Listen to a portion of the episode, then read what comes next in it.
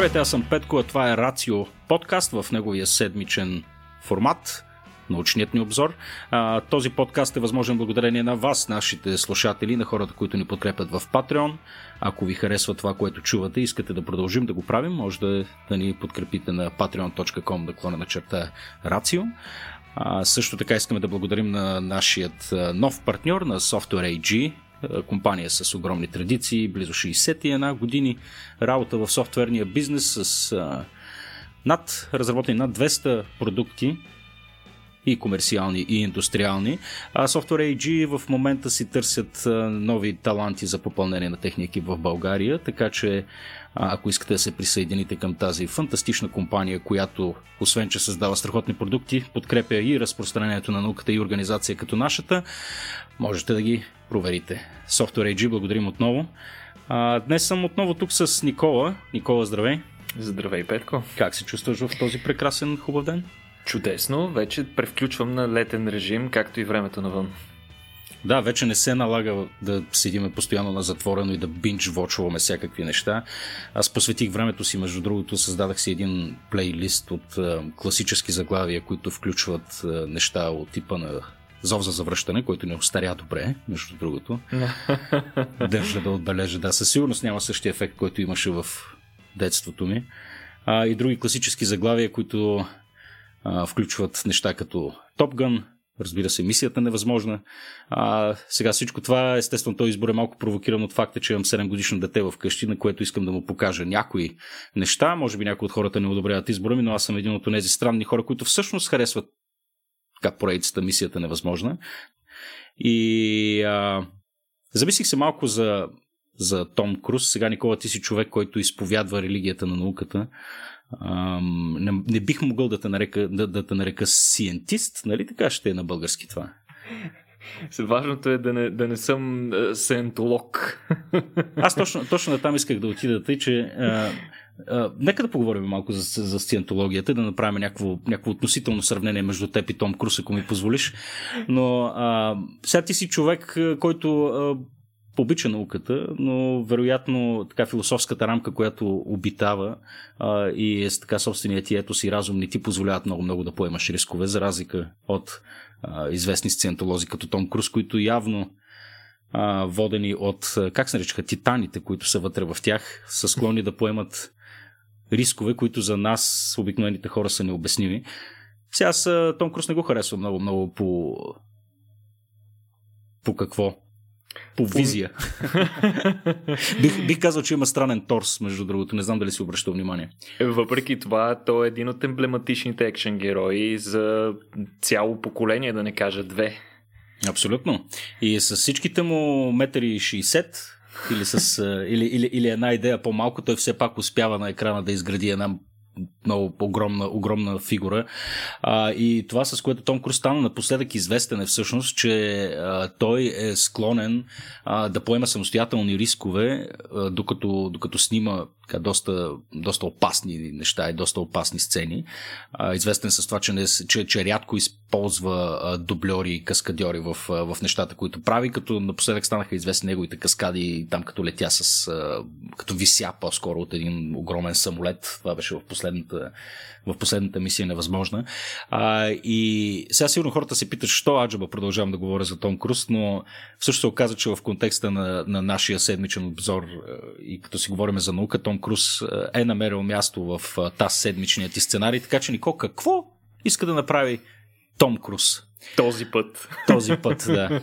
ами най-сензационната новина дойде всъщност от НАСА, които а, официално обявиха, че вероятно Том Круз ще стане първият актьор, който ще излезе в космоса, за да заснеме част от нов а, проект за екшен филм, което е наистина а, сензационно от гледна точка на факта, че до този момент а, сцени от подобни неща, свързани с а, а, филми, които действат се развива в космоса, винаги са били заснемани с помощта на специални ефекти и така нататък.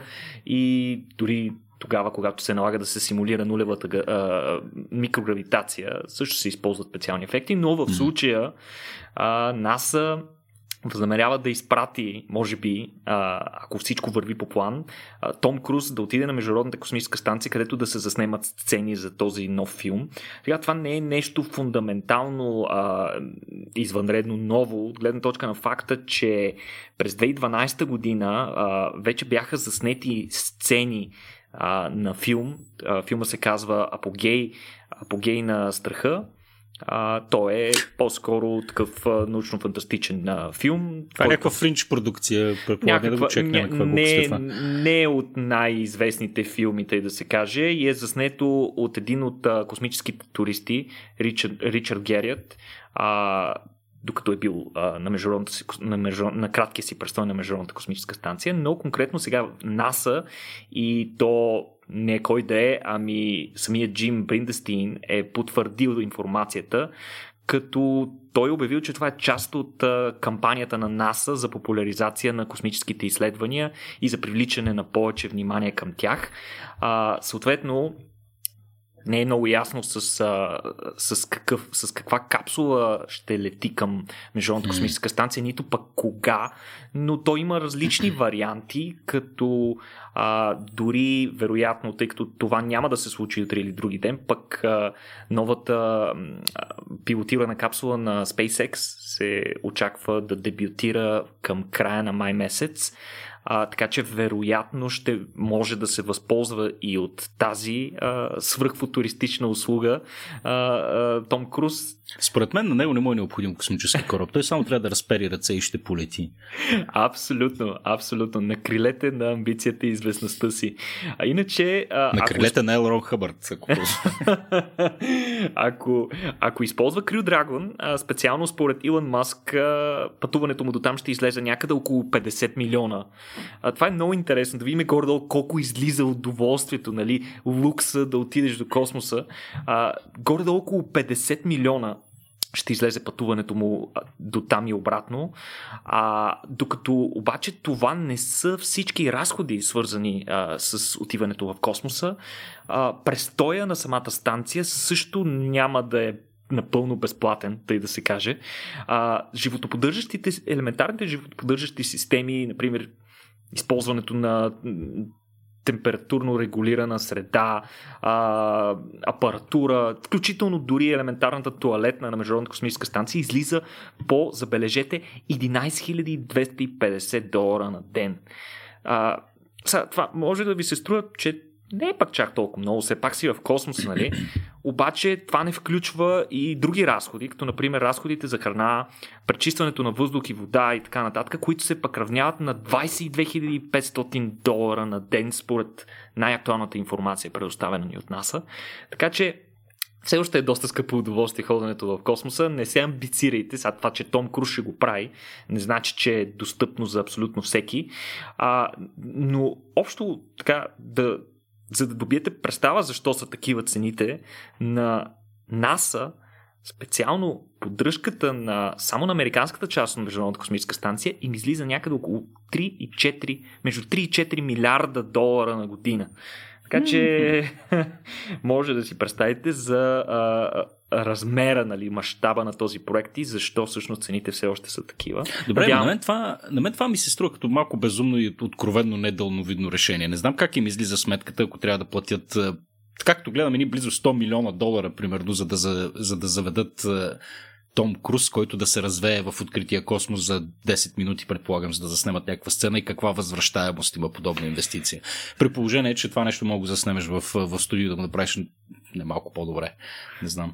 Ами, това е интересен въпрос и, и, и мен веднага ми хрумна, но всъщност според мен а, печалбата е двойна и от а, двете страни. От една страна за Том Круз и за неговата продуцентска къща, която ще представлява филма, нали, тъй като това е един а, откровенно а, незаменим и безалтернативен пиар.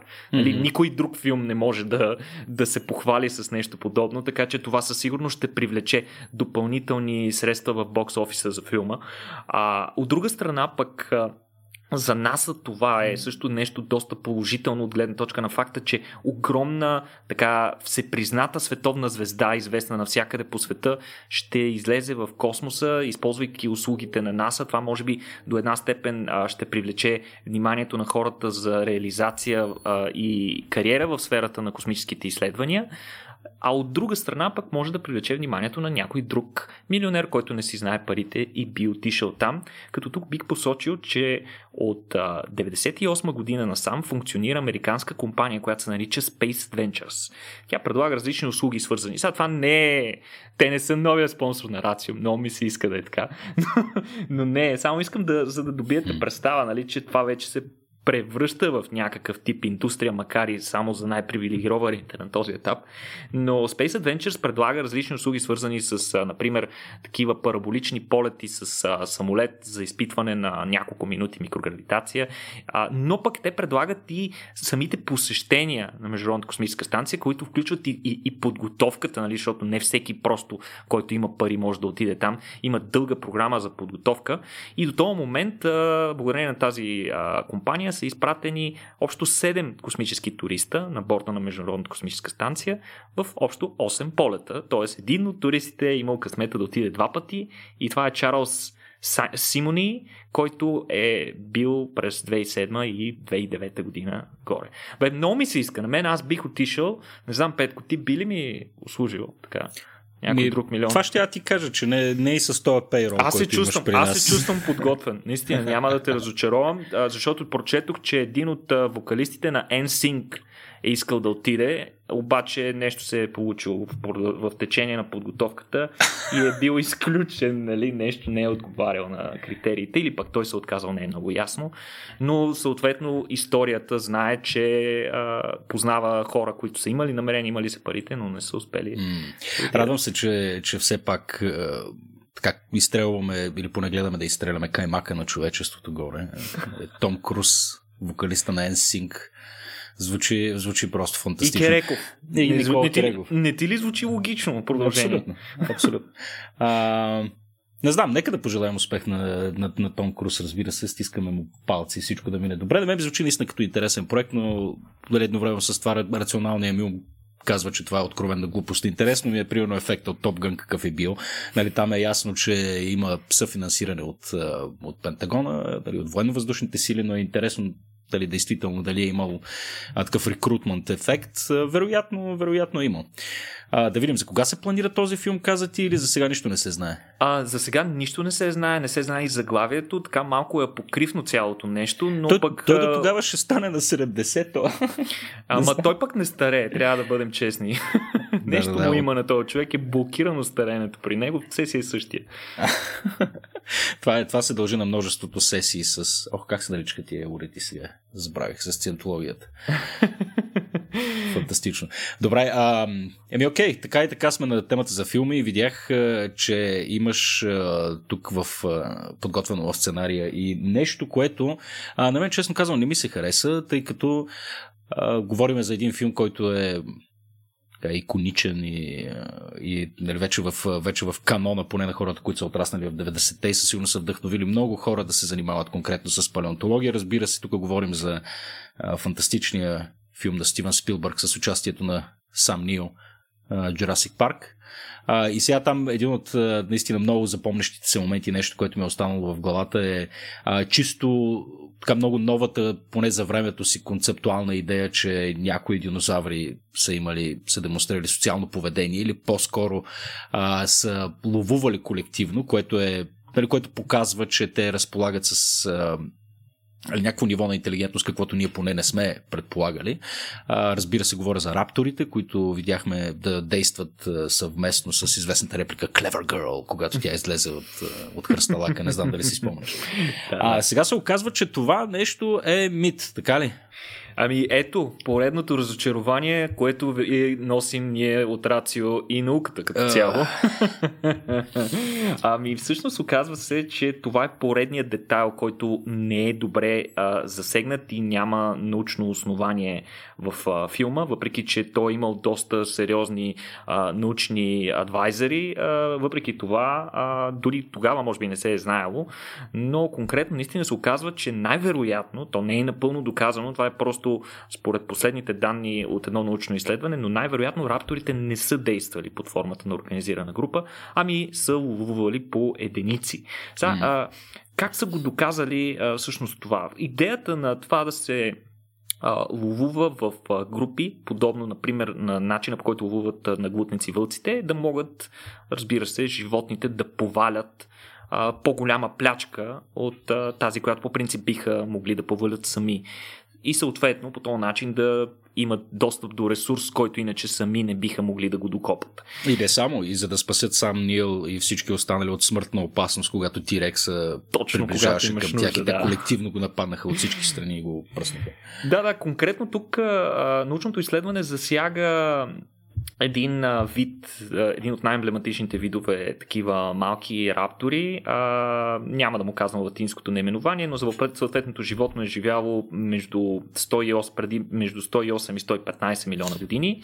И а, учените са решили да изследват а, състава на зъбите на а, такива животни, а, като тяхното а, логиката, по която изхождат, е, че ако индивидите на отдаден вид ловуват на групи, то най-вероятно а, вътре групата ще е съставена от индивиди на различна възраст, включително ще има и малки.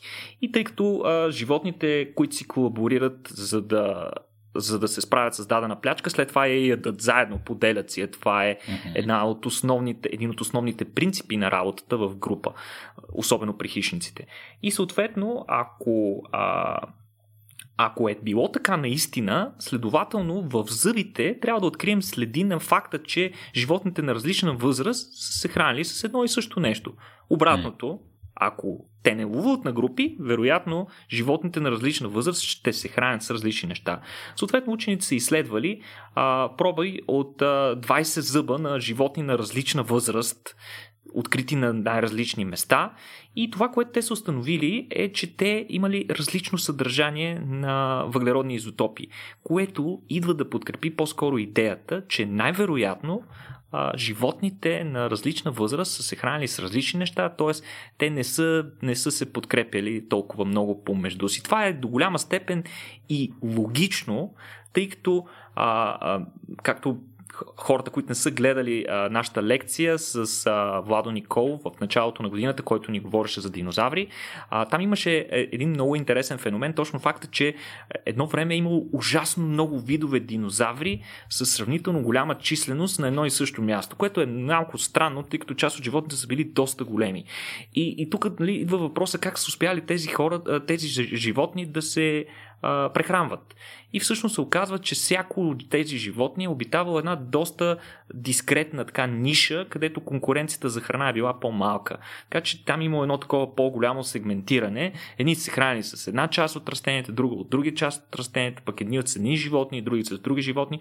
Вероятно подобно сегментиране се е наблюдавало и при а, динозаврите на различна възраст. Това, между другото, ние говорихме а, за подобно нещо, което се наблюдава и в момента, да кажем, при съвременните варани, при които малките животни, а, младите варани, всъщност а, не са достатъчно силни, за да се справят с голяма жертва и обикновено се хранят с малки такива. И освен това, те са застрашени от големите варани поради тази причина те имат много специално устроени ногти и зъби, като ногтите им позволяват да се катерят по а, по дърветата, за да се пазят от големите варани, а пък другите им зъби, по-различно устроените им зъби, а, им позволяват да се хранят с друга храна. Също вероятно се е наблюдавало и при а, тези динозаври. Сега това не е съвсем и напълно а, отсъдено, че е така, но просто данните в момента сочат. Ами деца вика, дай Боже това. да грешат, защото нали, това беше много секси елемент, нали, също и Крис Прат как ги държеше всичките. Нали, а, и те гледаха наистина, наистина много умно, така интелигентно. Трябва да кажем наистина, че а, нашата представа и, и свърхиконизирането от наша страна на а, качеството интелигентност е доста а, форма на антропоморфизация. Смисъл. Е, разбира се внасяне на някакъв тип превъзходство на тази интелигентност, която ние в момента притежаваме. Но всъщност това не е напълно сигурно. Дали тази интелигентност дава еволюционни предимства винаги и при всички условия. Ние сме свикнали, нали, защото сме короната на животинското царство в момента, че това е наистина много печелившо, но при други условия може пък да не е било толкова печелившо. И изобщо, не, не съм... да. и изобщо е, е, развитието на такъв тип интелигентност може да е просто един артефакт. То може да не е било целенасочена цел на еволюцията, ами да се е получило случайно. Да, сега сетих да, да, една реплика на Рики Джарвейс в едно шоу, което гледах наскоро, в което каза, нали, говореше за това колко е тежко човешкото състояние и как нали, сме склонни към депресия и екзистенциално страдание и всичко останало, казвайки, че ние сме де-факто а, шимпанзета с мозъци като планети. нали, че нека се обитаваме тела, които не са добре подготвени за подобна форма на интелигентност. Така че да, да този то въпрос наистина е уместен до каква степен води до еволюционно предимство, макар че нали, фактите говорят. Ние сме доминиращия вид на планетата. Така е. а, но от това отново е въпрос на перспектива. Нали? Може да се каже, че кокошките, като водиш гръбначен вид или най-многоброен гръбначен вид на планетата, че те пък са по-еволюционно успешни от нас и че те са култивирали нас. Е, така че да, тази, същата, тази същата същата, същата екстраполация може да се направи и за всички култивирани растения, които може пък в крайна сметка не, не ние да сме ги култивирали тях, а те нас, за да ги гледаме и да отстраняваме другата им конкуренция, като поваляме а, дива природа, гори и така нататък, да, за да, да освобождаваме да. площи за тях. Да, така че замислете някой, се. Някой извънземна би... цивилизация, гледайки към нашата планета, ще си каже, че най-страшният вид на планетата всъщност е култивираната царевица, която... Или пък, или пък картофа или пшеницата всъщност влияят на мозъците ни повече, отколкото си мислим. Точно, точно така, да. А, да, много, много интересна тема. Да, тук се сещам и за един друг вид анализ, който може да се, да се направи. Нали? Това с Вал Николов, пак си го говорихме на едно събитие, че по-скоро го говорихме това с а, брусата с Стив, с Стив брусата на, на предния подкаст, където говорихме, че един от начините да се изучават динозаврите, да се, да се наблюдава нали, конкретно тяхното поведение, да се наблюдава поведението на птиците, които виждаме в момента. И аз в този ред на мисли не се сещам да съм виждал кокошки да ловуват колективно нещо. А, или поне не се сещам за дори един вид птица, който да го прави. Не знам, ти сещаш ли се за нещо такова? А, не мога да се сетя. Сещам нали? се за няколко вида птици, които а, действат колективно с, а, м- с а, хора. Всъщност, а, такива птици, които издават примерно местоположенията на кошери, на пчели и хората отиват и взимат а, част от кошерите и дават своя дан на други Имаш оставят, предвид тип опитомени част... животни? Не, не, те не са опитомени, те са напълно диви птици, но този тип колаборация при тях е възникнал преди хиляди години, но всъщност птицата се е научила, че а, колаборацията и с хората и носи предимства, пък тя сама не може да се справи с кошера. Това, което mm. прави тя е, че тя насочва, мисля, че аборигените бяха а, въпросните хора, насочва ги, те отиват, справят се с кошера и те винаги, абсолютно винаги остават парче от а, питата за птиците. А, между другото, мисля, че а, пингвините, а, двойките на пингвините ловуват заедно. Също така, почти всички а, видове птици, които образуват двойки за цял живот, си помагат. Така че не е напълно. Но м наистина имат известен, има известен индивидуализъм така сред птиците. Прав си. М- м- Сега аз само се извинявам съседа ми започна да кърти преди малко. Надявам се, че не се чува много, много силно, но това са непредвидените обстоятелства. А, окей, сега да приключим темата с динозаврите. Динозаврите вече не са наоколо. Известно е как и това се е случило с един огромен метеорит, който се е разбира преди около 65 милиона години, мисля, че в Мексиканския залив, нали така? Точно така. А, да, и а, това ме навежда на следващата, на следващата тема, която се ни подготвя за един друг много известен метеорит, който така поне се предполага, че се, че се е разбил. Аз си спомням като, като дете или по-скоро в ранна тинейджерска възраст бях е, така много заинтересуван от, от всякакви там паранормални явления, НЛО, огромни чудовища и всичко останало. Предполагам нормална част от развитието на всяко едно, на всяко едно хлапе и пряк път към развитие на скептичен ум, между другото, защото лека по лека започваш да виждаш пробойните във всяка една от тезите. Но си спомням, че един от феномените, които ми бяха действително интересни, бяха, беше свързана с така наречения тунгуски метеорит, а, или това е тунгуската експлозия, която, ако не се лъжа, случваше ранните 20-те години, така ли беше, Никола? Прави на 30 юни 1908 година 8, се случва да. това нещо, като mm-hmm. сещате се тогава не е имало и толкова уреди, за да засечем в детайли точно какво се е случило. Освен това, то е било а, някъде на не много населена област, насред тайгата. Да. А, малцина а, хора са го видяли и усетили а, последствията от това нещо, но всъщност какво точно се е случило? Гигантска експлозия а, която на, на, в, на територия, така, на, на площ от 2150 квадратни километра е унищожило изцяло гора такава вековна тайга и голиксни растения, което се оценява някъде около 80 милиона дървета са били тотално съборени или изкоренени.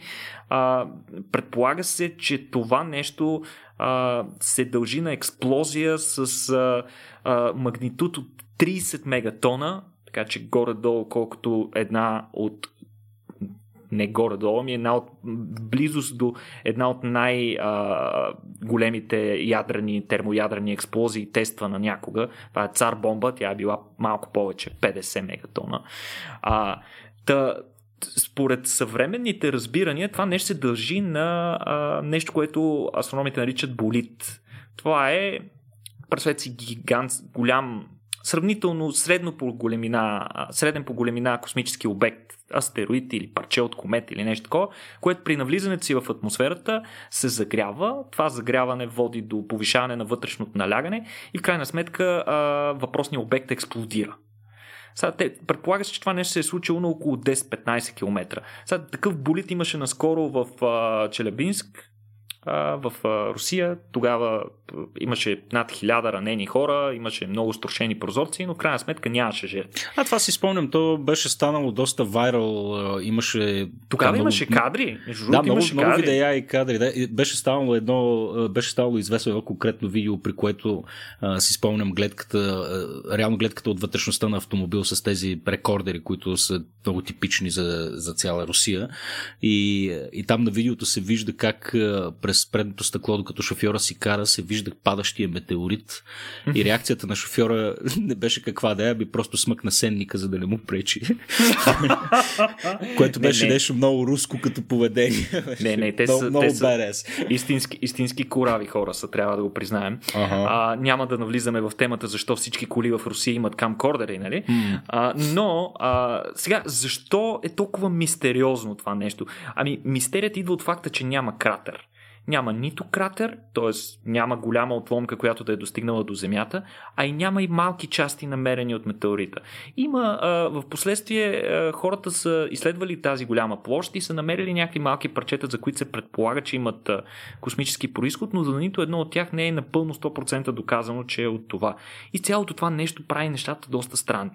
И сега от тук вече започват всякакви конспиративни теории, че всъщност това е било битка между извънземни и така нататък. Нещо се е случило, нали? което не е много съвсем в нашите разбирания. Сега, едни учени обаче са решили да подходят малко по-различно. Те са решили да успорят като цяло теорията за болида, като са а, решили да моделират, използвайки така моделна система, която имат софтуер, който а, симулира а, подобен род преминавания и сблъсъци на обекти с а, Земята и навлизането им в земната атмосфера, като те са тествали обекти с различни размери, конкретно а, с диаметър 200, 100 или 50 метра. Като те са тествали различен състав на тези обекти. В единия случай са използвали лед, за да се имитира парче от комета. В другия случай са използвали скала, за да се имитира един типичен астероид. И в третия а, вариант са използвали метал, за да се имитира метален а, астероид. И сега, а, според а, техните а, анализи, това, което а, е показал софтуера е, че най-достоверно а, се моделира случилото се в следствие на а, не толкова на импакт, така да се каже, не толкова поразяване и е, взрив на е, такова космическо тяло в атмосферата, ами по-скоро тяхната теория че железен метеорит е преминал през атмосферата без да попадне на Земята и си е заминал. А последствията, които ние сме видяли на Земята, се държат на серия от експлозии включително ударната вълна от навлизането на такова мощно голямо метално тяло в атмосферата, а, а, това е нещо, което всъщност е предизвикало ефектите на Земята. Значи, едва ли не само е минал и е обръснал земната повърхност, така? Точно така. Тъй като те, като са тествали а, подобни обекти от, а, от лед, са видяли, че те много бързо се разтапят в а, атмосферата mm. и няма, няма да имат подобен ефект, няма да се получи такава мощна експлозия. Съответно, подобен обект от, а, от а, камък пък а, ще посипе страшно много отломки по повърхността на Земята и ще може, вероятно, някой от големите парчета пък да образува кратер и все нещо щеше да се намери.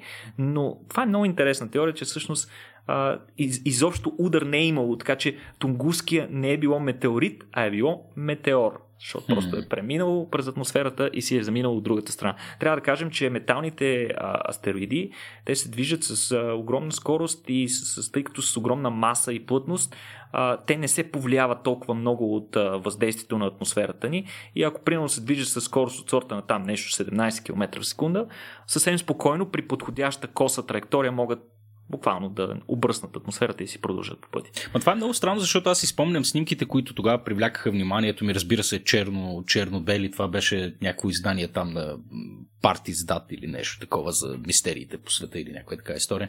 Та, на черно-белите фотографии от Тунгусския зрив си спомням така, фотографии на огромни територии, повалени дървета, като характерното всъщност беше, че те бяха а, повалени някакси от центъра към периферията в, а, в концентричен кръг. А, а този ефект не мога да си представя, че може да се постигне при обръсване, което естествено означава, че или фотографиите са били нали, измишлетина, а, или пък има пропуск в теорията, кой знае. Да, всъщност и учените признават, че все още не им е напълно ясно а, каква е механиката на тази ударна вълна, кога трябва, трябва, трябва да се получи, на каква височина а, най-вероятно. Това е вероятно свързано с а, а, подобни експлозии на тези, които се получават при преминаването на звуковата бариера, mm-hmm. но, но все още механиката на това нещо не е напълно ясна. Така че дори на този етап нали, не го приемайте като факт или като вече а, цялата ситуация е ясна. Mm. Напротив, това е просто една альтернативна теория, която а, гарантира, че а, просто ще бъде взета в бъдеще при други изследвания и на значи, принципа на изключването, най-вероятно, в крайна сметка, ще стигнем до истината. Значи все пак е, остава в мен надеждата, че това е било извънземен експеримент. Има, за има шанс. И има шанс, наистина, извънземните така да са поукусили малко тайгата. Mm-hmm. Да, в смисъл тази територия крие, крие изключителни мистерии. Нали, образа, образа на, руск, на безкрайната руската тайга е изключително вдъхновяващ и винаги съм си представил, че ако някой ден искам да водя а, някакъв а, така индивидуален, да избягам от света а, общо взето, да се превърна в отшелник. Това именно би било това тери, е, територията, която бих избрал. Вероятно не е много дълновидно решение, имайки предвид климатичните условия, но във всеки случай има нещо много привлекателно в, в тази безкрайна и все пак зелена, зелена пустош. А, а и ти имаш и физиологията така, имаш качествата да... Представям си те с една гигантска брадва, като един истински ламбърджак. Да, нали? Приличам на денисованец. или, или на чукча, каквито всъщност днес населяват тия територии. Също се бира едно много интересно място, тъй като а, в смисъл известно е, че нали, това е една огромна територия, изключително богата на залежи и изключително рядко населена, но а, наскоро четах, тук малко ще влезем малко в посока геополитика, но все пак мисля, че е добър преход към следващата ни тема. Нали, но наскоро четах, че а, се наблюдават а, така сериозни демографски изменения в а, така далечни, далеч, далечно източните и централните а, руски, руски региони. А, нали, тези, тези огромни, огромни републики, които са толкова богати на ресурси, като тук нали, предимно това демографско изменение се дължи на а, постепенното капка по капка проникване на, на немалки популации а, на китайско население, а, нали, които дали преминават а, така незабелязано през вероятно пропускливата хиляди километри дълга руско-китайска граница, не е ясно или, е, или дали това е някаква целенасочена политика на китайското правителство. Но във всеки случай, нали, това демографско изменение или а, по-скоро изменение на етническия състав на тия територии в момента а, бива така определено като една от основните геополитически заплахи пред Руската федерация. А, Невидимо което, нали, не е много... Да, което, което не е много публична информация, тъй като известно е, че нали, кои в момента Русия определя като свои основни геополитически върхове, именно нали, западните страни, от които реално съществува най-малка заплаха. Но нали, там, там всъщност е съвсем, съвсем друга играта. Всъщност Китай е най-големия геополитически противник на Русия в случая. И това освен, че а, а, нали, се, се отнася към подобни процеси, нали, през гранично борба за ресурси и всичко останало, а, тази битка се пренася и на територията на космоса, където знаем, че в момента великите, великите сили, виж какъв архаичен термин използвам, mm-hmm. нали, но великите сили на Тантата и нали, настоящия руски цар и китайски император нали, в момента се борят и за космическото пространство. Та, а, разбрах също от теб и гледайки непосредствено сценария, че всъщност имаме и прогрес от, от страна на китайците, които най-накрая са направили поредния всъщност, не най-накрая, но са направили поредния пробив а, в, а, в своята космическа индустрия и опита им да превземат космосата. За какво става въпрос? Разкажи ни малко. Ами, те нямаха много успех напоследък. Трябва да си спомним, че буквално последните им а, две мисии не бяха успешни. Имаха, имаха сериозни технически проблеми тестваха и една нова ракета-носител, коя, на която се възлагаха големи надежди, за съжаление а, и тя нещо не направи, като хората и а, спътника, който трябваше да изведе, а, той беше правителствен някакъв спътник, а, в крайна сметка не успя да достигне орбита и се наложи да, да бъде приземен. А, сега, а, най-накрая, а, китайците направиха нещо сериозно и това е, че те успешно тестваха най-новия си, най-новата си, най-новия си модул, най-новата си пилотирана капсула, а, която трябва да замести сегашната такава. А, тази капсула вече е в а, процес на дълги години разработки и тестове, но това и беше практически бойното кръщение, защото капсулата беше изпратена в а, космоса, където се извършиха редица тестове на как се държи, как маневрира. Разбира се, без екипаж на борда, но се предполага, че а, новата капсула, която между другото ще бъде преизползваема, а, нейният топлинен щит ще може да се сменя за всяка мисия, което предполага, че всяка от капсулите ще може да се използва поне 10 пъти, което значително ще намали цената на, на изпращане на космонавти тайконавти, ако трябва да бъдем честни, така се наричат а, така се наричат китайските космонавти или астронавти, както искате ги наричайте. А, това ще намали цената за изнасяне на екипажи в космоса и съответно ще даде повече възможности да се правят повече такива полети. Тук вече нещата доста приличат на концепцията, която се налага и от SpaceX и горе-долу все повече ще навлиза в космическата индустрия. А, та, въпросната капсула е по-голяма от тази, която до сега използваха китайците. Ще може да извежда между 6 и 7 а, тайконавта или пък трима трима а, космонавта само с а, допълнително още 500 кг товар. А, сега въпросният, а, въпросният, въпросният модул беше изстрелян препълнен с гориво. Мисля, че бяха 22 тона гориво имаше на борда, с а, помощта на които бяха извършени серия от а, сложни а, маневри в а, космоса. А, идеята на тази нова капсула, освен да се послужи като основа за изграждане на новата китайска космическа станция, която се планира да започне да се изгражда следващите години. А, освен това, те планират да използват това и за изнасяне на екипажи по посока Луната. Али, Китайците не спят, те също а, виждат какво се случва и усещат, че трябва да са на върха на вълната, както и, и другите космически агенции и не трябва да оставят а, битката за а, ресурсите на лунната повърхност на, на своите а, така, а, съперници. А, затова а, те изтестваха въпросния, въпросен модул, а, изстрелян в а, много висока земна орбита на 8000 км над земната повърхност достигна в а, апогея си въпросния апарат. Само за сравнение ще кажа, че например в телескопа Хъбъл и Международната космическа станция са някъде около 500-550 км над земната повърхност, т.е. бая по-далече изстреляна.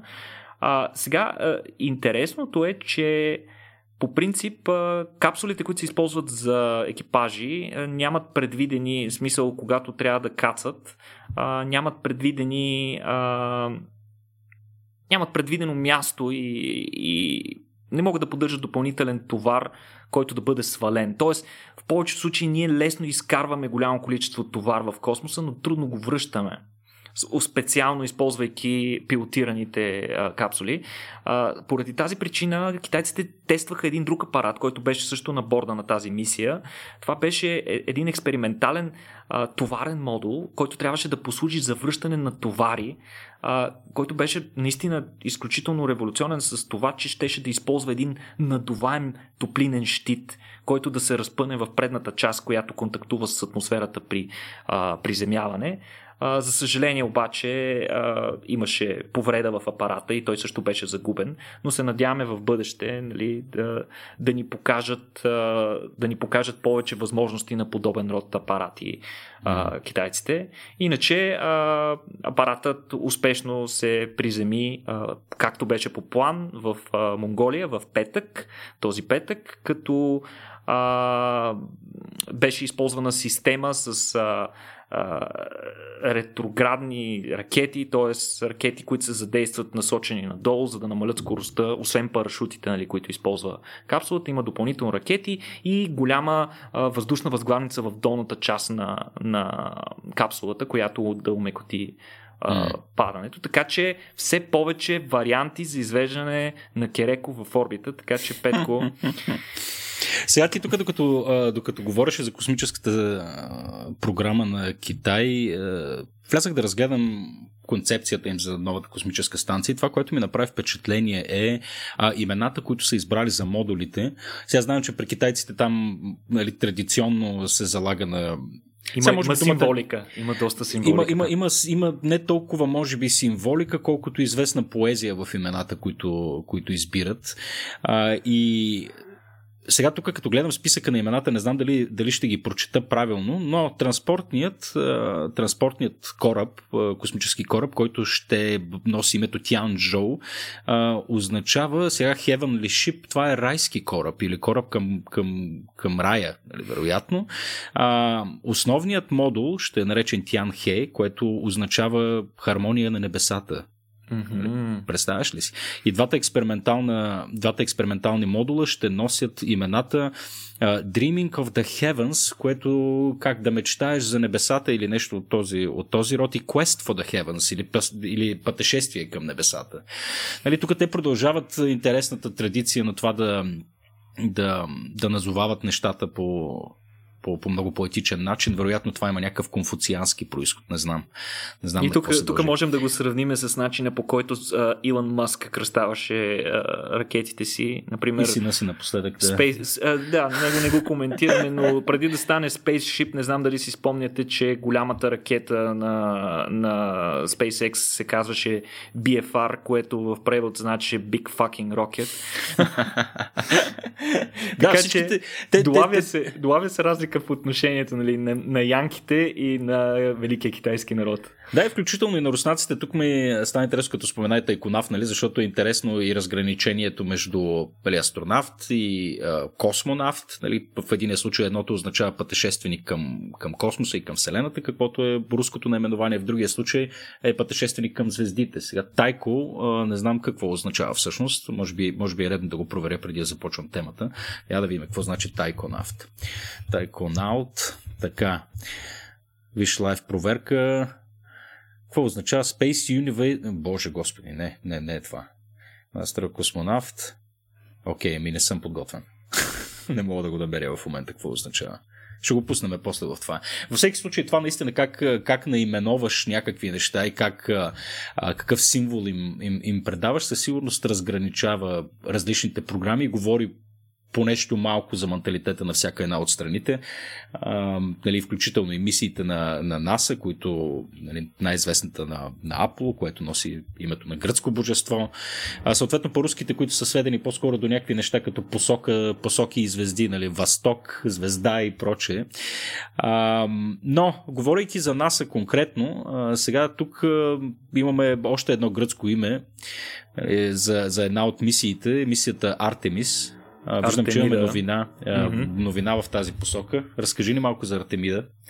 А, конкретно за Артемида а, и за мисията Артемис, която е планирана да се случи 2024 година, вече сме си говорили доста mm-hmm. до, до този момент. А, даже последната новина, която ви споменахме, може би преди а, два или преди три от такива обзора, а, ставаше дума точно, че а, от НАСА са взели решение, че ще действат с а, мисията Артем, Артемис а, без да разчитат на а, така наречения Lunar Gateway станцията. Това е, трябваше планът беше да има станция в орбита на Луната, където а, астронавтите първо да стигнат до тази станция и след това от тази станция да отидат към а, лунната повърхност. Mm. По последни планове, за да се улесни като цяло мисията и да се намали шанса за повреди и, и неочаквани изненади, а, от нас са решили, че конкретно мислите 2024 няма да използва Gateway.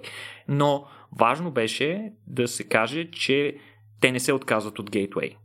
Сега, мисията Артемис е ясно, тя е много символична за щатите, защото тя, затова и толкова залагат на нейната простота, защото а, американците често са обвинявани от различни хора, че може би са манипулирали някои от кацанията на Луната, което е пълен абсурд на фона на, на личните доказателства и така нататък, но е много важно те да не се провалят в първия си опит да кацнат на Луната, още повече, че той включва и а, идеята на Тръмп и на из, изцяло на НАСА да се изпрати и първата жена на лунната повърхност. Извинява, че... идеята на Тръмп ли каза? Не съм сигурен дали той има основна роля в това да се избере да е жена. Ами, той, той има роля от гледна точка. Да, не, със сигурност няма, но той има роля от гледна точка, че все пак иска да изгради за себе си някакво име, което да остави в историята. Затова и а, той доста залага на това а, да се дадат повече пари, за да може максимално бързо да се реализират а, някакви такива космически проекти в рамките, ако може, нали, на някои от неговите мандати. А, ще видим дали ще се получи това нещо. Аз не знам с какъв целофан трябва да го обгърнеш това лайно, за да, за да, за да остане в историята по положителен начин. Тук си извинявам се, малко си позволих малко коментара, но давай нататък. А, та, все пак Gateway, Lunar Gateway мисията а, продължава да е актуална и да се мисли много по какъв начин тя да се, а, да се случи и то съвсем скоро, като а, първоначалните идеи бяха горе-долу по същото време, когато и мисията Артемис ще посети Луната, т.е. около 2024, трябваше да се изпратят първите два модула, единият от които плана е да се изпрати 2023, а другия следващата година 2024. Двата модула а, се наричаха е, PPE и HALO, нали, които са съкръщения от едното е Power Propulsion Element. Това е елемента, в който ще има а, двигатели и, и резервуари за гориво, които ще позволят на станцията да маневрира. А, и съответно ще има и соларни панели, по които ще и гарантират а, енергийна независимост. И съответно Habitation and Logistic Outpost, който ще бъде първият обитаем модул на въпросната станция. Та, а, сега конкретно това, което се случи през последните няколко месеца, значи, за тези две мисии НАСА планираха да използват новата ракета на SpaceX, Falcon Heavy, защото само тя има необходимия потенциал, товароподемност и така нататък, за да изпрати някои от планираните апарати на там. сега, последните няколко месеца SpaceX разшириха потенциала си на, на, на Falcon Heavy, като го оборудваха с ново товарно отделение, което е по-голямо от предишното.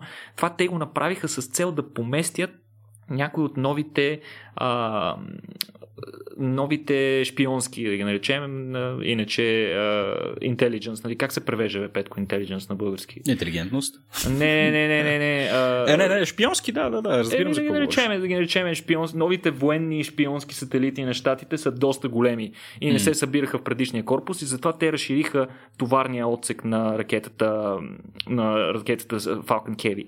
В този момент някой от НАСА си е направил сметката, добре да ми, те като го разшириха, ние имаме повече място, защо да не ги изстреляме и двата модула с една мисия. И всъщност тук, като да направили калкулациите, са установили, че съвсем малко неща трябва да променят по дизайна на мисията до тук, това, което са планирали, и така ще изстрелят на една мисия, което първо ще е по-ефтино, ще има по-малко рискове и като цяло ще бъде изцяло много, по, много по-лесно и разумно, защото в противен случай а, цялата а, технологична логистика на това нещо, да изстреляш два модула през една година, които първия модул нали, трябва да стигне в орбита, да навлезе по подходящ начин, да стабилизира орбитата, след което втория трябва да се инжектира по правилен начин в орбитата, за да засече на правилното място, другия да се извърши скачане в космоса, което може да се случи от обратната страна на Луната, където нямаме много добри комуникационни способности, може нещо да се случи. Цялото нещо е доста сложно.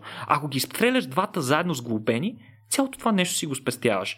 И всъщност това е което и те са решили. Искат а, или 23 или 24 да ги изстрелят заедно. Сега те имат и други варианти за ракети, които могат да се справят.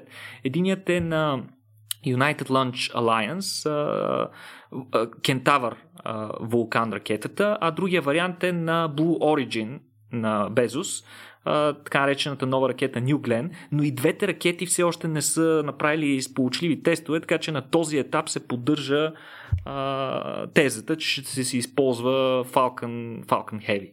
Hmm. А, иначе, а, каква е идеята на Gateway? Идеята, както казах, е да се направи една космическа станция, която да прави, да, да, да е на една елиптична орбита около Луната, като на определени интервали а, тя ще се приближава, общо заето веднъж на седмица, ще се приближава на, само на 1600 км от повърхността на Луната.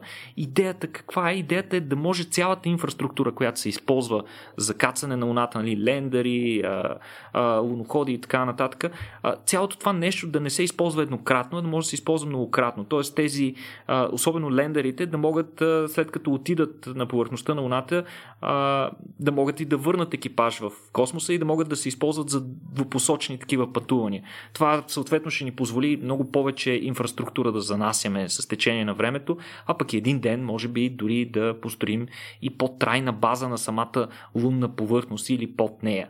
А, иначе а, Lunar Gateway се предполага, че ще е една а, база, която ще ще се разширява непрекъснато, като партньорите на НАСА в лицето на Канадската космическа агенция, Европейската космическа агенция, Японската такава, всички те изчакват в момента а, да се изпратят тези първи два модула на американците. Това е условието им да се включат те със свои модули, да, да има някаква база, на която да се, из, да се изгради тази станция. А след като се изгради и ако можем, ако намерим е добър технологичен вариант, по който да а, правим гориво ракетно на Луната или пък да пренасяме ефтино гориво до там, а, това може да е началната, началната станция за следващите мисии към Марс. Защото да се изстреля а, ракета директно от Земята по посока на Марс е много енергоемко и отнема чудовищно много ресурси, докато вече в условията на ниска гравитация без а, атмосфера или пък дори от самия а, Lunar Gateway,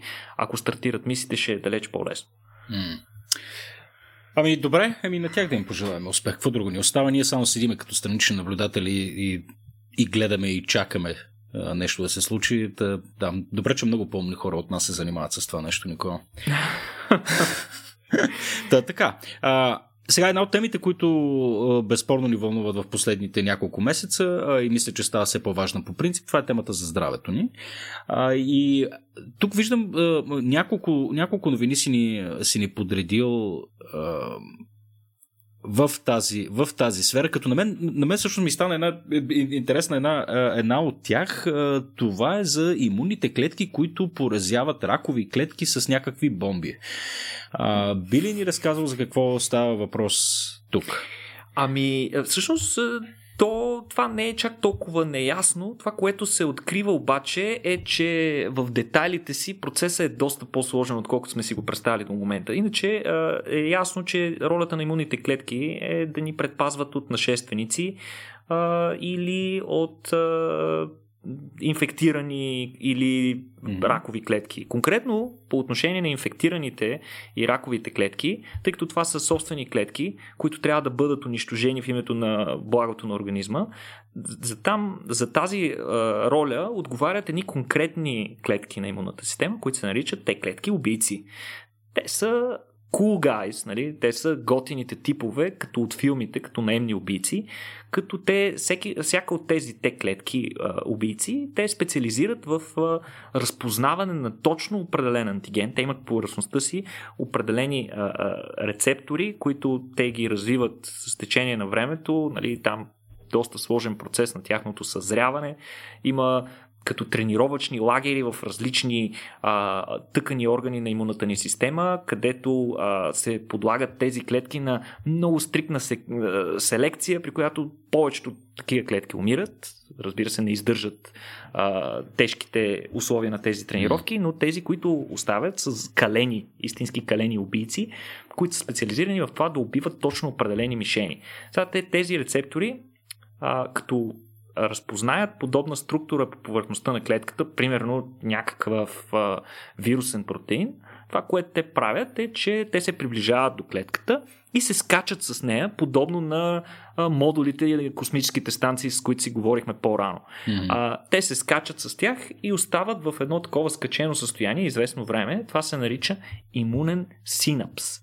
Имунният синапс позволява това а, а, контактната повърхност между двете клетки е така изолирана и в тази контактна повърхност имунната клетка започва да, синтез... да, да секретира специфични нападателни протеини, които те са основно от две групи, така наречените перфурини и гранзими. Перфурините, те, то си звучи перфурин, значи нещо, което дупчи. Това, което перфурините правят, е, че правят едни пори, едни серия от дупки. Буквално надупчват мембраната на целевата клетка, което пък позволява на другите, другата група протеини, гранзимите, да навлязат в нея. Веднъж навлезли в клетката, гранзимите, те са много а, специфични протеази, те а, разграждат определени протеини, ключови протеини за функционирането на клетката, а, по този начин нарушавайки нейната, нейното функциониране и отделно те задействат една програма, така, програмирана клетъчна смърт се нарича, при която клетката самоволно и, и доброволно решава да се самоубие, като по този начин унищожи а, неприятните ефекти, които тя може да предизвика, нали, дали ще бъде рак или ще бъде, а, дали ще заразява други клетки, ако е заразена клетка. Сега, а, по-интересното нещо е, че според последните изследвания на учените, това, което в момента сме имали като представа е много просто. А реално, това, което се случва в тези имунни синапси, е, че а, всъщност а, клетките не доставят а, тези белтъци в чист вид, а ги доставят под формата на едни супер гигантски комплекси, в които освен гранзими и перфорини има серия други белтъци може би над 280 различни белтъци с най-различни свойства, които изпълняват най-различни роли, но те са групирани на едни такива гигантски гранули, които се прилепват за клетката и остават на нея. Те са буквално като една бомба, защото те, освен това, са и много а, строго насочени към определени цели, така че те са много специфични, подобно на умните бомби на НАТО. Mm.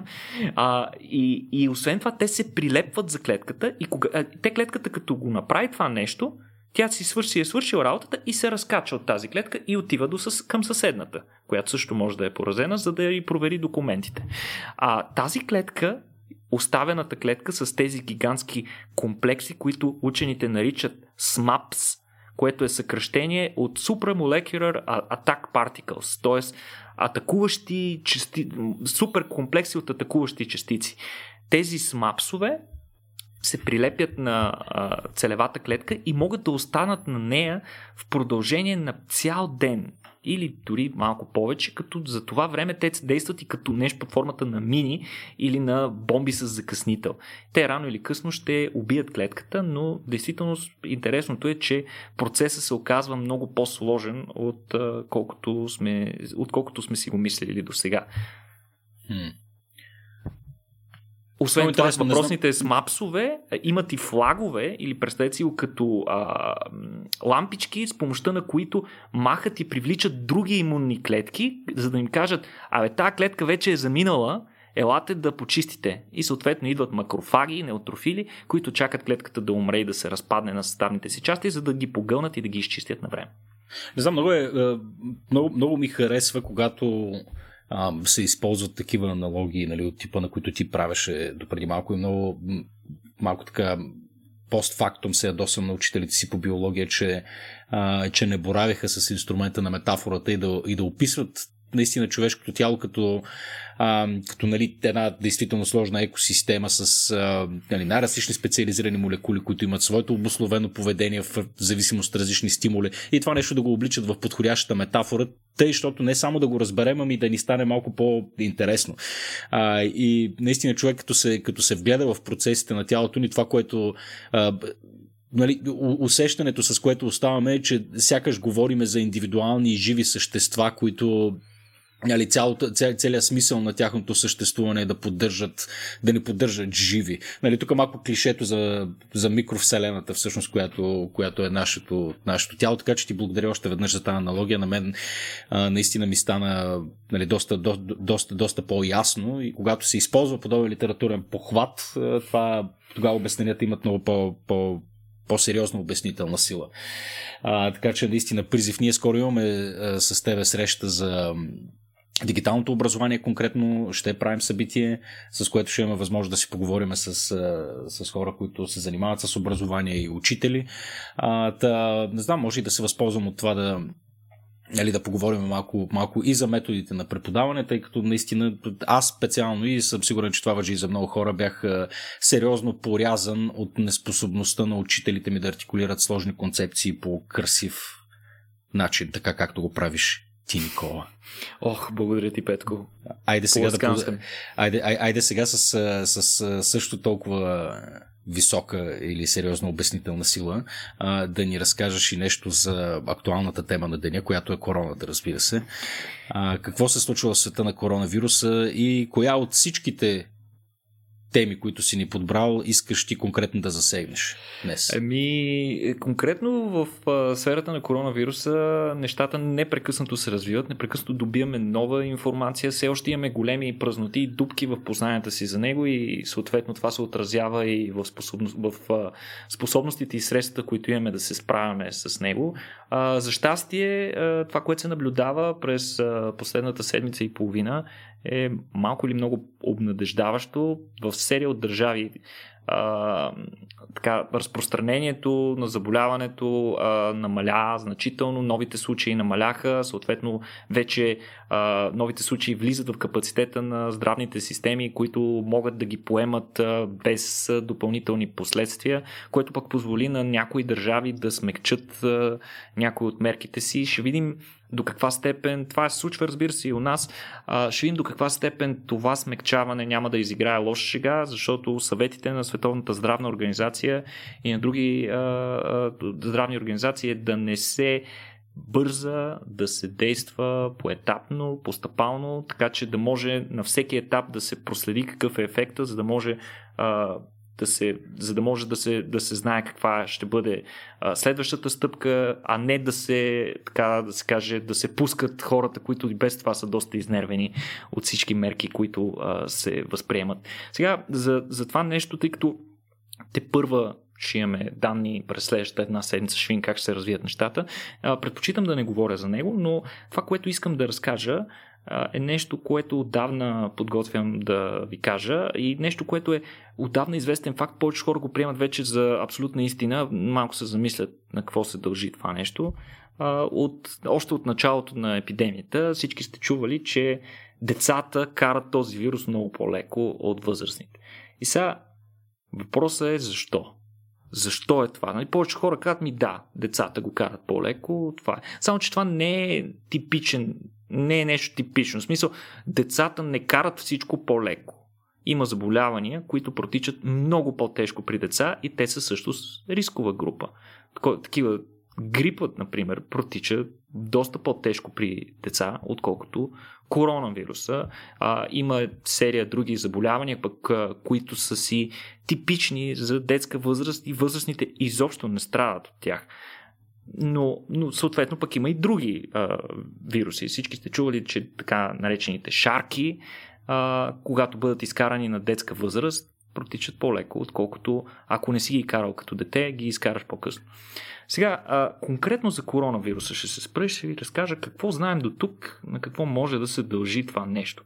Сега, а, изследванията ни до момента а, сочат, че а, децата все пак се инфектират с вируса, т.е. имат титър на вируса, но нямат симптоми. Тоест, те по някакъв начин успяват да контролират вируса в тялото си, за да а, не проявяват патологични а, симптоми и, и цялостно дори могат да го карат абсолютно безсимптомно и без да знаят да са си го изкарали.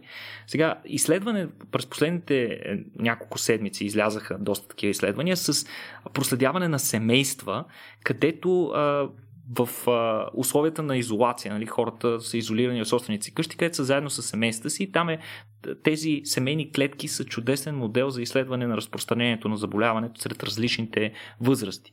И всъщност се е установило, че повечето случаи заболяването се прехвърля от възрастните на децата и доста по-рядко от децата на възрастници. Това каква може да е причината за това не е много ясно, но по-вероятното е, че децата бидейки безсимптомни, те имат много по-малък титър на въпросния вирус в тялото си. Освен това, като когато той не се развива вируса в, не заразява масивно дихателните пътища, те не го изхвърлят толкова много с кашане, кихане и така нататък. Така че при тях, поради тази причина, най-вероятно те не заразяват възрастни. Но това не е сигурно. Това са едва първите изследвания, които го сочат. Но пък при предишните два такива сериозни коронавируси, SARS и MERS, ситуацията е била по същия начин. Отново децата са карали тези вируси доста по-леко. А, всъщност учени са изследвали и мишки, като са ги заразявали с, например, първия вирус SARS, а, и, и се установили абсолютно същата зависимост и при животни, не само при хора. А, животните на възраст около 3-4 седмици, които се приемат за млади мишки, а, едва една пета от тях а, са при, вируса при тях е бил смъртоносен, докато да кажем при по-възрастни животни на 7-8 седмици всички животни са умирали. Така че явно има нещо, което е свързано с възрастта на животните. Сега теориите са много различни, няма окончателно. Сега държа да отбележа, че като много неща в науката, тук има много неясноти. За разлика от религии и разни други такива доктрини, където всичко е абсолютно, в науката винаги а, имаме някои аспекти от процесите, които не ги знаем и не ги разбираме. Конкретно коронавирус има прекалено много неща, които не разбираме. Сега, една от най-добрите теории по темата, която аз лично съм и привърженик, е, че с течение на времето организма на децата а, и по-конкретно а, имунната система на децата а, реагира по-бързо на различни стимулации. По-бързо ще рече, че тя много по-бързо се активира, когато се налага, но от друга страна много по-бързо се дезактивира, когато опасността е отминала. С течение на времето имунната система става бавна, става лагава. Първо много бавно се активира и после много бавно се дезактивира. Сега това какво би довело това?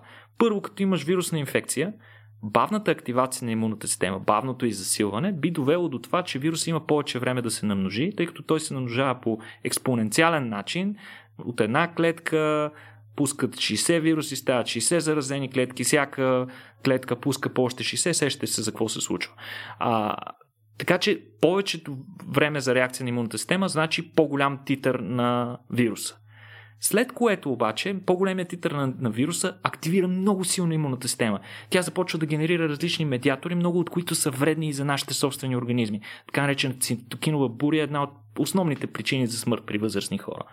А при възрастният организъм, бавната реакция на организма да, да намали интензитета на тази имунна реакция, пък води до едни от най-тежките симптоми. Сега това е само една от теориите, има и други теории. Например, една от теориите е, че като цяло децата са по-малко подвластни на цитокинови бури. Тоест, техните рецептори за тези а, комуникационни вещества, които имуните клетки отделят, за да си общуват помежду си, а, поради някаква причина са по-малко чувствителни. Или пък като цяло имунната им система не реагира толкова остро и буйно на тях. А, друга, друга теория, например, не знам дали сте чували, Петко, ти чувал ли си за един орган, който се намира на нивото на сърцето и се нарича тимус? Тинус. Тимус. Тимус. Да, да чувал съм за Тимус. При все, че му сгреших, сгреших името. Да. Не съм чувал а, за Тинус. Какво е Тинус? Тимусът е много важен орган. Това е мястото, където се генерират те клетките. По-рано си говорихме за те клетките убийци, но освен те клетките убийци, има и едни други клетки. Аз би ги нарекал те клетки офицери. Те са така наречените те хелпери, които координират цялата работа на всички имунни клетки и имунни механизми. Те са много важни. Сега, тимуса а, е най-активен в ранна детска възраст като след 20-та ни годишна той постепенно започва да деградира и при хора на 60 годишна възраст изобщо се, не се намират следи от него. Той може да е тотално деградирал при тях. Сега, това, което се разчита е, че ти на ранна детска възраст ще преболедуваш всичко, ще си развиеш необходимите те клетки и после няма да имаш нужда от тях. Явно, че еволюцията не е вървяла по посока дълголетие, ако можем така да се изразим. Е, и всъщност една от теориите е, че деградиралият тимус при възрастните хора ги прави по-предразположени за тежко протичане на заболявания, които човешката популация вижда за първ път, какъвто е новия коронавирус. Тъй като те не са го виждали по-рано, нямат установен предварителен имунитет срещу родствени на него вируси, така че те са абсолютно неподготвени за него. А друга теория е рецепторът, който вирус се използва за да зарази клетките, всички сте го чували вече, ACE2 рецептора. А, една от теориите е, че с течение на времето хората започват да експресират по-голямо количество от този рецептор на различни клетки по повърхността си. По повърхността на различни клетки в организма. Което пък дава много повече входни врати а, на вируса и съответно той може много бързо да зарази голямо количество клетки с а, голям титър на вирус. Сега, аз не съм голям почитател на тази теория, защото според мен този рецептор има доста по-важна роля отвъд това да е просто входна врата, защото един от патологичните механизми на вируса е факта, че когато го използва за входна врата, той унищожава този рецептор.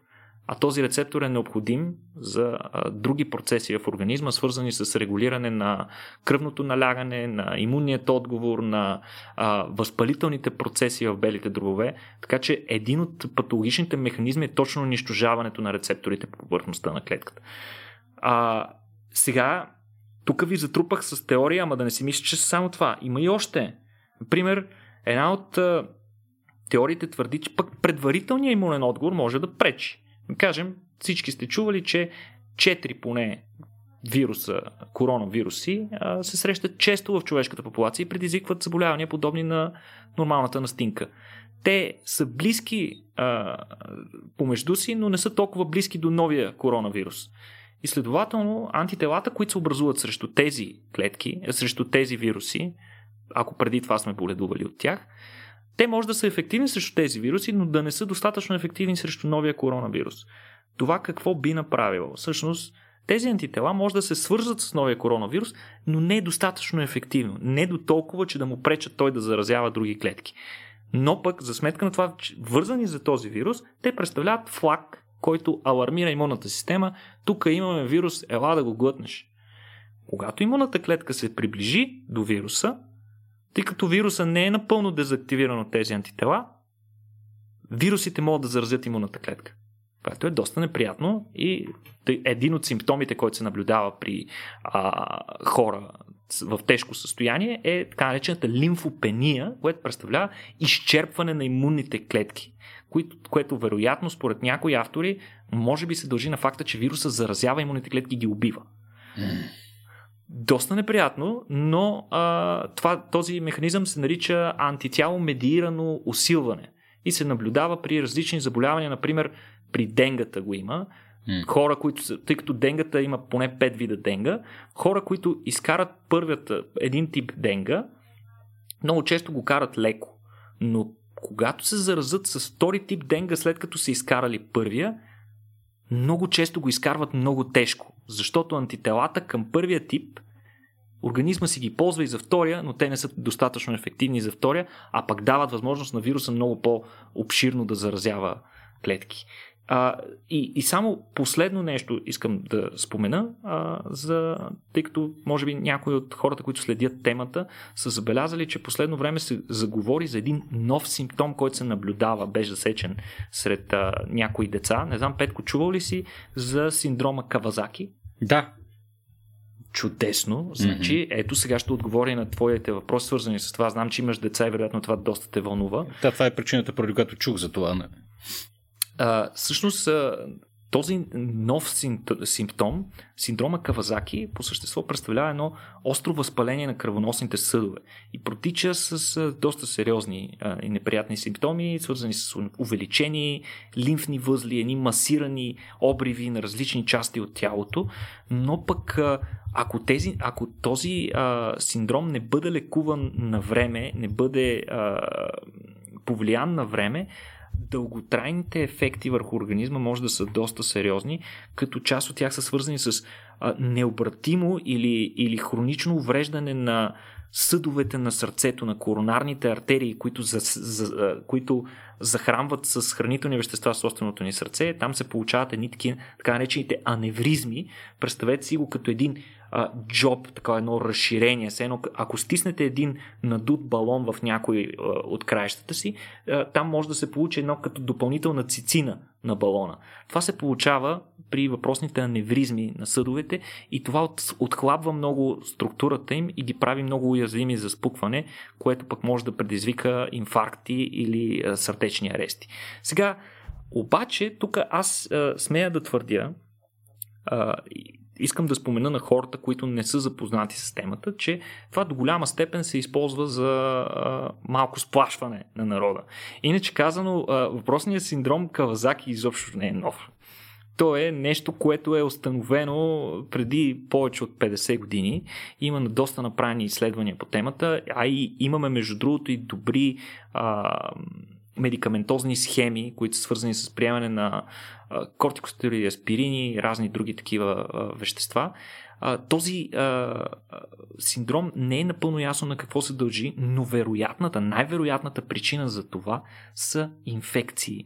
Тоест, едва ли коронавируса е единственият вирус, който причинява подробни странични ефекти. За щастие, този тип странични ефекти са сравнително редки, но пък са много опасни за децата и до голяма степен липсата на опит и време от страна на някои медицински кадри могат да влушат доста прогнозата на деца, които боледуват, които са проявили този, този синдром.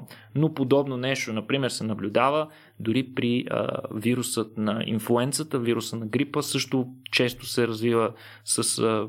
често, често, Рядко явление, но пък се наблюдава и при него този синдром, като освен това и при вируса на грипа се наблюдава един друг много неприятен синдром, може би сте го чували, Гилиан Бери се нарича, то пък е свързан с парализи, с засягане на нервната система, който също е установен и при новия коронавирус.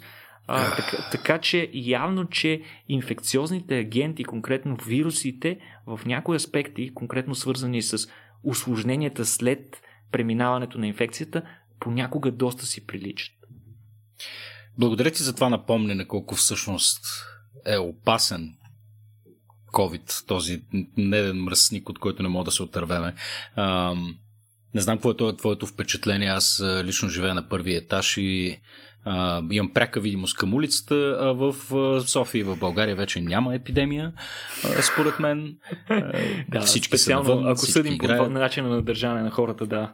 Аз вече имам две покани за детски рожден ден, което е фрапиращо, но да, ето на, мисля, че, мисля, че хората се нуждаят от, от напомнене, че а, рискове има и то много сериозни рискове и да не се оповаваме единствено на статистиката. Ясно е, че понякога не се страхуваме от правилните неща, а, но дали, всяка една статистика е формирана от индивиди, на които това нещо им се е случило.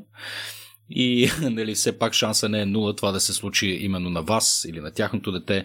А, така че предлагам вече да приключваме с, може би с този призив, че нали, а, при все, че навън светна и стана топло и меко казано на всички ни писна, а, все пак не трябва да забравяме, че живеем в наистина трудни времена и навън има нещо изключително, изключително опасно. А, и, вируса, не вируса не си е тръгнал, той е още тук, така че да. а, бъдете, продължавайте да бъдете отговорни, а, дръжте се адекватно, не дейте да се държите като отвързани, защото mm. последствията от това и на вас няма да ви харесат, ако се наложи отново да се въведат а, стрикни мерки. Да. Просто, и, ако, и, ако гледате на нещата от собствената си гледна точка, просто винаги си мислете от гледната точка какво да направя, за да не, за да не, го затвор, за да не затворят ситуацията отново. Точно така, да. И с един нехарактерен за рацио призив, по някой път може да си позволите да бъдете и задници. Аз, аз лично, често казано, си позволявам така малко по-остри реакции към, към хора, които имат малко по-разпуснато поведение на затворени места. А, така че дали тук, тук дали вие сте част от, от нашето колективно гражданско съзнание и всеки един трябва да не се страхува и да поеме да поеме съответната отговорност, да, да даде необходимия сигнал и, и, и да се явява по един или друг начин коректив на, на, на всичките ни съграждани. Разбира се, старайте се да го правите любезно. Аз съм човек известен с, с своята сприхавост, така че често пъти се отпускам. Но в рамките на собствения ви темперамент, моля ви не дайте да, да спестявате тогава, когато намирате, че нещо нередно се случва страхотен завършък на нашия подкаст. Както винаги завършваме на положителна тема, а, Никола. А, и с, и с, тази, с тази лека саркастична, саркастична забележка, нали, нещо наистина положително. Отново да благодарим на нашите партньори от Software AG, които подкрепят подкаста ни, да ви призовем, ако вие искате да станете част от този много талантлив екип, проверете ги. Software AG. Отново благодарим за подкрепата и благодарим отново и на всички патреони, които ни слушат. А, Никола, благодаря ти и на теб, че отново отдели час и 20 минути да си поговориш с нас и да ни осветлиш по темата. И до следващия път. Благодаря на всички. Чао. До скоро.